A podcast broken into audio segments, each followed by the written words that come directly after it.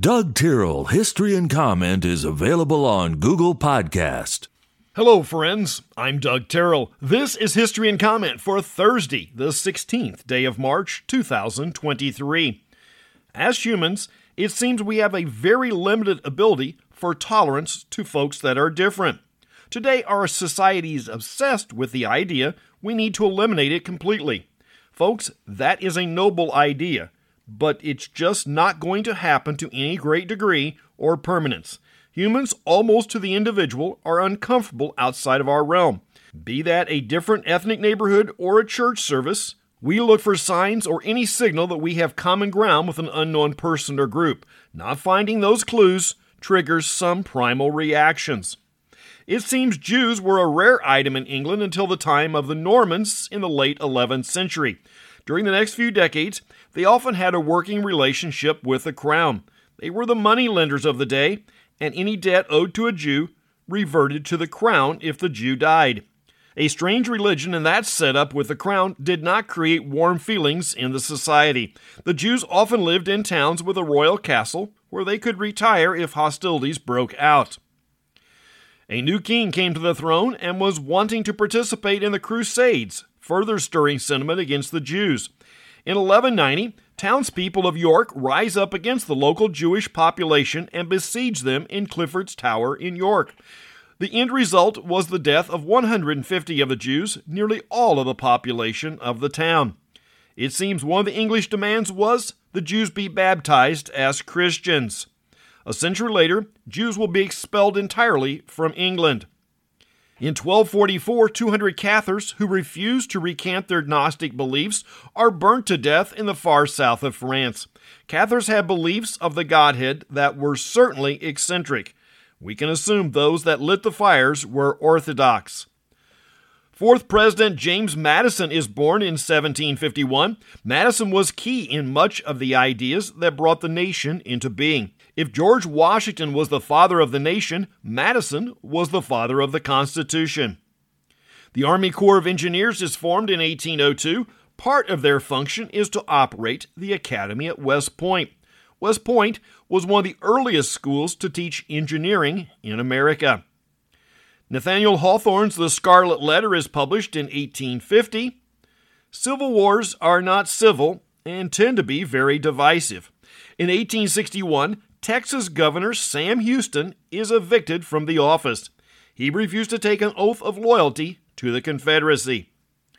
Baseball's American League meets in 1900. For several years, they had been a minor league known as the Western League and wanted to up their game to major league status. They announced their teams will be the Chicago White Stockings, Washington Senators, Milwaukee Brewers, Detroit Tigers, Cleveland Blues, Boston Americans, Philadelphia Athletics, and Baltimore Orioles. But not so quick. Just because a team sounds familiar does not mean there is a continuous history. The original Baltimore Orioles folded after the 1902 season and is not connected with the current team by that name. Their spot will be filled in 1903 by the New York Highlanders, renamed the Americans, and after 1913 known as the Yankees. The Boston Americans became the Red Sox in 08. Chicago was shortened to just the White Sox in 1904. The Cleveland Blues have changed names twice, first to the Indians and most recently to the benign name of the Guardians. We could talk long about that point. The Detroit Tigers have been steady since 1894. The original Milwaukee Brewers became the St. Louis Browns in 1902 and the new Baltimore Orioles in 1954. The Philadelphia Athletics ended up in Oakland, California in 1968 after an 11 year stopover in Kansas City. The Washington Senators moved to Minnesota and became the Twins in 1961.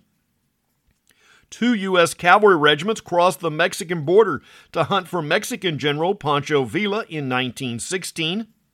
Robert Goddard launches the first liquid fueled rocket in 1926. Adolf Hitler is back in the news in 1935. He orders Germany to begin rearming herself in the aftermath of World War I.